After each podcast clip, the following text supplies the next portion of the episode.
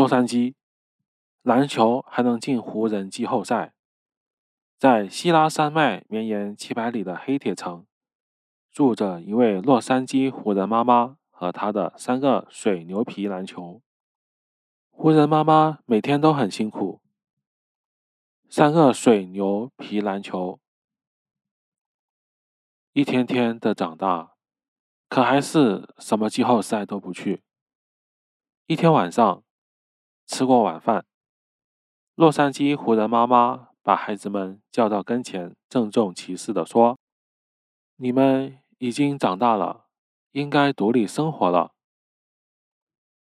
等你们做好自己的体育馆以后，就搬出去住吧。三个水牛皮篮球，谁也不想搬出去住，更不想自己动手做体育馆。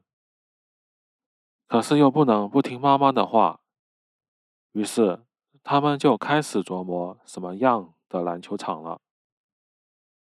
老大先动手了，他首先扛来许多的西部干燥风滚草，许多的玉米，在黑铁城的郊外选择了一片沙滩，在中间搭了一座简易的风滚草体育馆，然后用不正山购物中心买来的带皮葡萄藤蔓。捆了捆玉米，哈哈！现在我有自己的西部干燥风滚草玉米体育馆了，老大乐得欢蹦乱跳。第二天，老大搬进了自己的新家，老二和老三好奇的前来参观。老二说：“老三，你看大哥的西部干燥风滚草体育馆，也太简陋了。”我要建起一座又漂亮又舒适的篮球体育馆。老二跑到希拉子山脉附近的集市上，买下了许多工程塑料纤维回来，融化成纤维板，切成塑料条，加入缅因州熬龙虾的外壳，叮叮咚咚敲个不停。不久，老二也建起了自己的工程塑料。纤维熬龙虾篮球体育馆，显然这比老大的要漂亮、结实得多。老二很快就搬进了自己的新家去住了。老大和老三也过来参观。老大赞不绝口，深感自己的西部干燥风滚草玉米体育馆过于简陋。老三看后说：“我建起的。”体育馆，我的篮球体育馆会更好的。老三回到家以后，左思右想，终于决定了要建造一栋用 3D 打印的盖出来的白矾灰烬篮球体育馆，因为这种房子非常坚固，不怕风吹雨打。可这需要付出许多努力啊！老三每天都起早贪黑。一趟一趟的搬回白矾和灰烬，还有黑铁粉末，堆在 3D 打印机一旁，再一块一块的打印出一面面墙。哥哥们在一旁取笑道：“只有傻瓜才会这么做。”小弟毫不理会，仍然夜以继日的打印砖头。哥哥们休息了。他的机器还在不停的干，就这样整整过了三个月，老三的新白矾灰烬黑铁篮球体育馆也建好了，他还装上了新买的空调，他好高兴啊！有一天来了一只北美森林大灰狼，老大惊慌的躲进了他的西部干燥风滚草玉米体育馆。北美森林大灰狼嘿嘿的冷笑了两声，狠狠吹了口气，就把西部干燥风滚草玉米体育馆给吃倒了。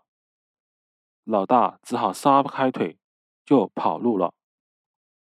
老大径直跑到二弟家，边跑边喊：“二弟，快开门！救命啊！二弟打开门一看，一只北美森林大灰狼追了过来，赶紧让大哥进了工程塑料纤维鳌龙虾篮球体育馆，关好门。北美森林大灰狼追到门前停了下来，心想：你们以为鳌龙虾篮球体育馆屋就能难住我吗？他一下一下的向大门撞了过去。哗啦一声，工程塑料纤维鳌龙虾篮球体育馆就被撞倒了。兄弟俩又拼命逃到老三家，气喘吁吁的告诉老三所发生的一切。老三先关紧了门窗，然后胸有成竹的说：“别怕，没问题了。”北美森林大灰狼站在大门前。他知道房子里有三个可爱的水牛皮篮球，可不知怎么才能进去。他只能重施旧技，对着白帆灰烬黑铁篮球体育馆咣当咣当的撞墙，哗啦哗啦的撕咬大门，结果无济于事。北美森林大灰狼有点儿急了，它充满能量。像火箭一样全力冲刺一般，向篮球馆的墙壁撞过去。当的一声，北美森林大灰狼只觉得两眼直冒金星。再看白帆灰烬黑铁篮球体育馆，却纹丝不动。北美森林大灰狼真的急了，他转身去到古典澳洲土狼家里，却找了一把。加九十力量的二次元灵魂行者碎片行走杖，北美森林大灰狼憋足了劲，挥起那把加九十力量的二次元灵魂行者碎片行走杖，敲了下去。没想到行走杖的把手居然断了，加九十力量的二次元灵魂反弹回来，正巧。